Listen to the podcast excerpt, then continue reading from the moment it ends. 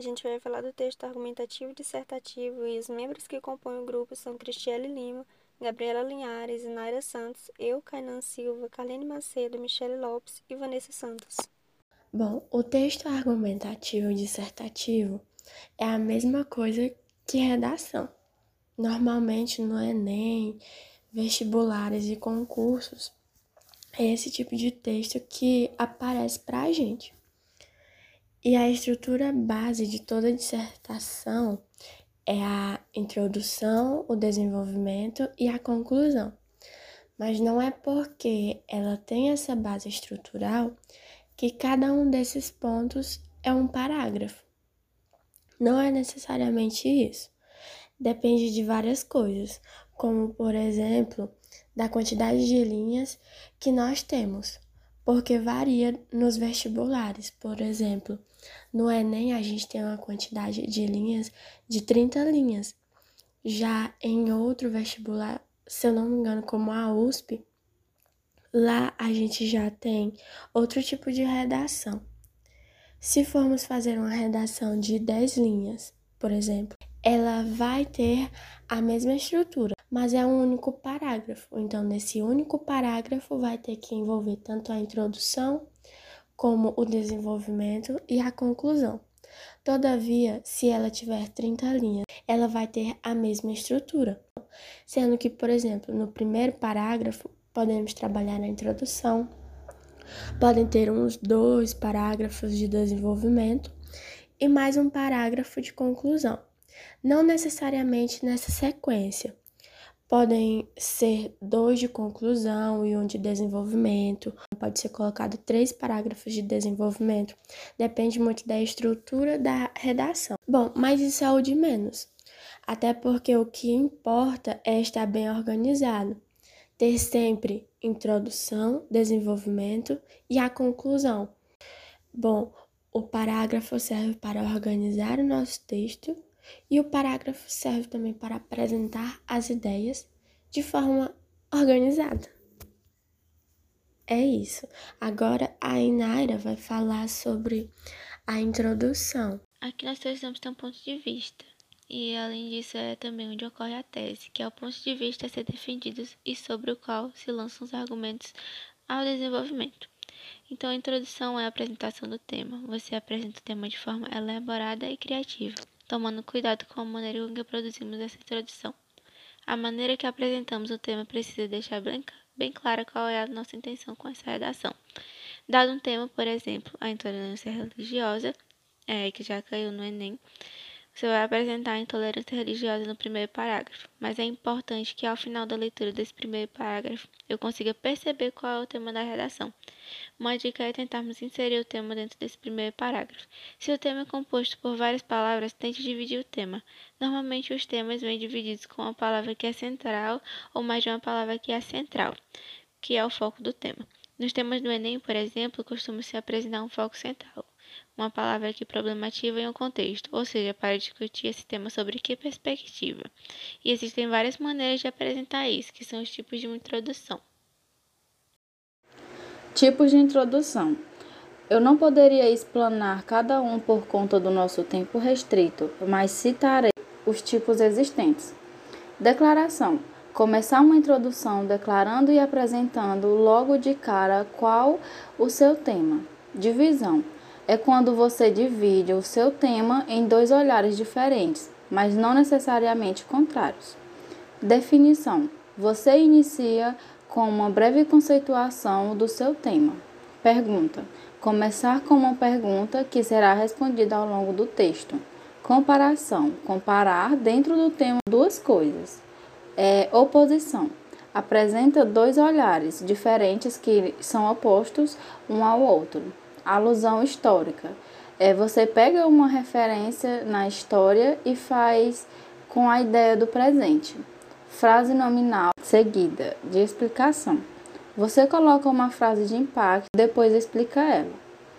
Adjetivação. Trazer adjetivos sobre o tema e depois falar sobre ele. Citação. De forma direta ou indireta. Coloca citação e com isso você demonstra ter conhecimento de mundo. Exposição de ponto de vista. Você já começa expondo o seu ponto de vista. Ilustração. Você vai ilustrar o, te o teu tema com uma notícia real.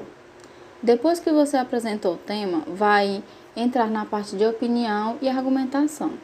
Apresenta e se quiser já construir a sua opinião nessa apresentação, não tem problemas. Já aqui no desenvolvimento, eu vou ter que provar a tese que eu falei na minha introdução. Além de ter um ponto de vista, nós precisamos trazer argumentos que sustentem, enraizem e validem esse nosso ponto de vista. Então, assim, a gente precisa ser como os filósofos, sabe? A gente não pode dizer simplesmente que algo é certo ou errado, ou sim ou não. A gente é sempre necessário questionar os porquês de tudo para confirmar aquilo que nós estamos dizendo. E aí serão os nossos argumentos que vão dar essa validade ao nosso ponto de vista. Nós devemos já ir pensando na construção da nossa conclusão. Porque a gente tem que apresentar o nosso tema como sendo um problema, né? Porque se o Enem, por exemplo, ele deu aquele tema pra gente, é porque ele mesmo acredita que aquele tema é um problema. Então, construímos essa apresentação do desenvolvimento Mostramos nosso ponto de vista já trazendo que esse tema é um problema e argumentando o porquê dele ser um problema. Então, nós argumentamos, mostramos como funciona a situação que vem ocorrendo e de que forma eu enxergo isso. Porque não adianta de forma nenhuma eu dizer que algo simplesmente é um problema. Nós sempre, sempre Precisamos de argumentos para convencer e persuadir o outro de que meu ponto de vista está certo e para sustentar, servir de base, sabe? É como se fosse um chão assim para a plantinha poder ter ser firme e aí ela precisa de uma base. Uma casa também, quando a gente vai construir, a gente precisa construir ela sobre uma rocha. Então, aquilo é a base dela e ela precisa estar sustentada. Da mesma forma, se eu expor a minha, a minha opinião para vocês e simplesmente dizer que aquilo é certo ou errado, vocês vão ficar, mas por que, que isso é errado? Não tem nem como eu entender e muito menos é, concordar contigo, porque tu não me explica por que, que tu acha isso. Então, eu explicando os meus argumentos é uma forma de eu persuadir a pessoa, porque é exatamente isso a função da nossa redação. Por exemplo, a gente escreve uma redação e o leitor ele vai ler, é, e a nossa função é persuadi-lo é convencer que a nossa ideia está correta, que o nosso modo de pensar está correto e fazer com que ele compre a nossa ideia e se convença de que aquilo que a gente está falando é verdadeiro através da veracidade dos nossos argumentos. Então, nós trazemos os argumentos que sustentem a nossa opinião, o porquê que nós acreditamos naquilo. Outro sim é que quanto mais informações embasadas em fatos reais a gente tiver, melhor vai ser para o nosso texto. E também existem vários tipos de argumentação e desenvolvimentos que a gente pode se utilizar para escrever. E a Cristiane vai explicar um pouco mais sobre cada um deles. Nós temos é, o tipo de argumentação por citação. Ela é direta ou indireta e cita especialistas no assunto que falaram sobre. E o tipo de argumentação por comprovação, que apresenta informações como dados estatísticas, percentuais para sustentação e o tipo de argumentação por raciocínio lógico é, que tenho no meu texto é a possibilidade de criar uma relação de causa e efeito. Esses tipos de argumentação que a Cristiane acabou de explicar contribuem muito para o nosso texto. Contudo, precisamos ter muito cuidado e cautela para não ficar só reproduzindo essas informações, porque o leitor também quer saber como que nós defendemos isso. Por isso que é importante nós nos colocarmos no texto, mas só que nós não podemos fazer isso em primeira pessoa, é claro, porque essa não é uma característica do gênero dissertação. Ele é um texto mais impessoal, então nós mantemos um certo distanciamento do leitor na hora de escrever. Não devemos utilizar, eu acho, em minha opinião, no meu ponto de vista, é recomendável escrever com objetividade. Observa-se, vê-se, constata-se. Usamos o pronome si para indicar impessoalidade na discussão e não se esquecendo de escrever com formalidade e também de acordo com a norma culta da língua portuguesa. E depois de apresentarmos vários tipos de argumentação e sustentar nossa opinião, vamos então para a conclusão. Aqui na conclusão, é o momento final do texto, como já sugere o nome. É aqui que a gente conclui o nosso raciocínio. Pensando agora na redação do Enem, ela pede a proposta de intervenção, ou seja, uma proposta que vai solucionar o problema que nos foi apresentado. É, nós podemos dizer que ações que o governo precisa tomar, em que aspectos a sociedade precisa mudar, o que que tal instituição precisa fazer e é importante lembrar que a proposta de intervenção ela não pode ser algo no sentido de precisamos conscientizar as pessoas, porque não pode ser algo subjetivo. Tem que ser uma solução concreta, uma ação. Como que nós podemos conscientizar as pessoas? De que forma? Qual é a prática que eu vou fazer para que eu conscientize as pessoas tem de ser uma proposta autoral e inovadora para intervir no problema colocado. Além de apresentar a proposta de forma prática, né, algo concreto, tem que ser algo possível de ser posto em exercício. Eu não posso colocar que a solução para o problema apresentado é chamar o Batman e o Capitão América e juntos eles vão resolver esse problema. Não, não pode. A proposta tem que ser plausível e possível de ser colocada em uso. Além de tudo isso, é preciso colocar dois agentes, dois focos de ação nessa proposta. Por exemplo, o governo vai fazer tal coisa enquanto a sociedade faz tal coisa, ou a família precisa fazer isso enquanto a escola faz isso, trazendo assim essa solução concreta para o meu problema.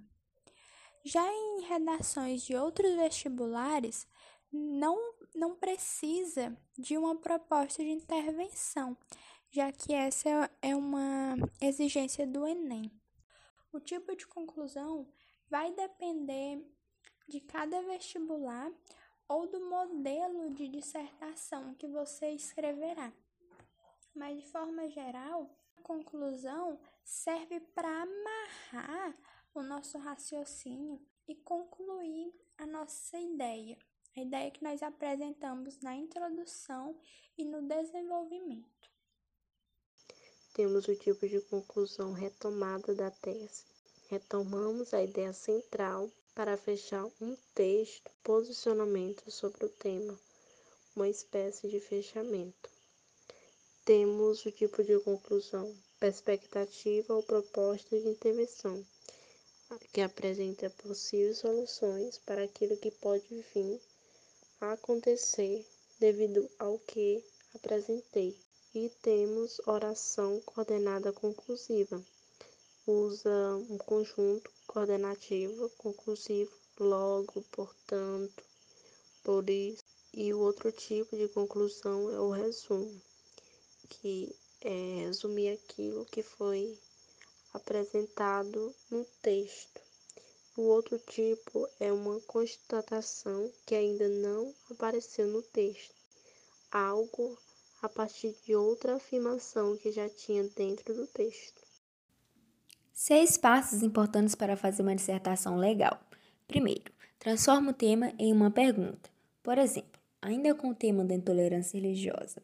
Podemos pensar assim: por que, que a intolerância religiosa existe? Ou por que existe intolerância religiosa? Ou existe intolerância religiosa? Ou seja, fazemos uma pergunta a partir do nosso tema.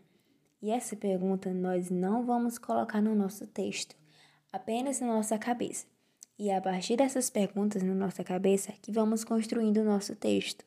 2. Responda a essa pergunta concordando ou discordando do tema. Por exemplo, depois de pensar, existe intolerância religiosa no Brasil? Nós respondemos se sim ou não, explicando o porquê de tal posicionamento. E esses porquês que a gente trouxer para o texto são os nossos argumentos.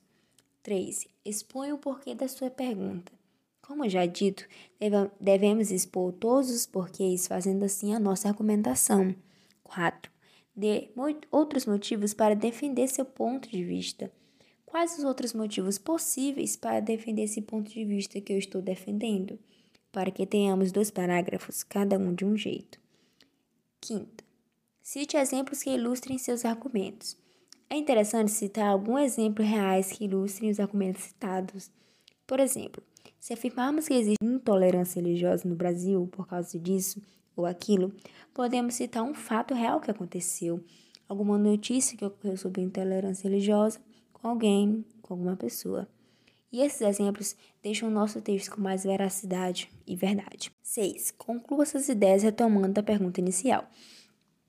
Devemos concluir todas as ideias que apresentamos no texto, retomando de forma geral a nossa pergunta inicial, sem escrevê-la, obviamente. Colocamos uma retomada geral de tudo o que apresentamos no texto. Sintetizando tudo o que falamos ao longo desse episódio, a dissertação argumentativa tem a função de apresentar o tema principal na nossa introdução, discutir esse tema em forma de opinião e argumento no desenvolvimento e depois fechar a ideia com a conclusão. Apresentamos nosso ponto de vista sobre algo, nossos argumentos que sustentem esse ponto de vista e o que e por que pensamos assim. Fazendo isso, passo a passo, nós teremos uma boa sequência para ter uma boa dissertação argumentativa.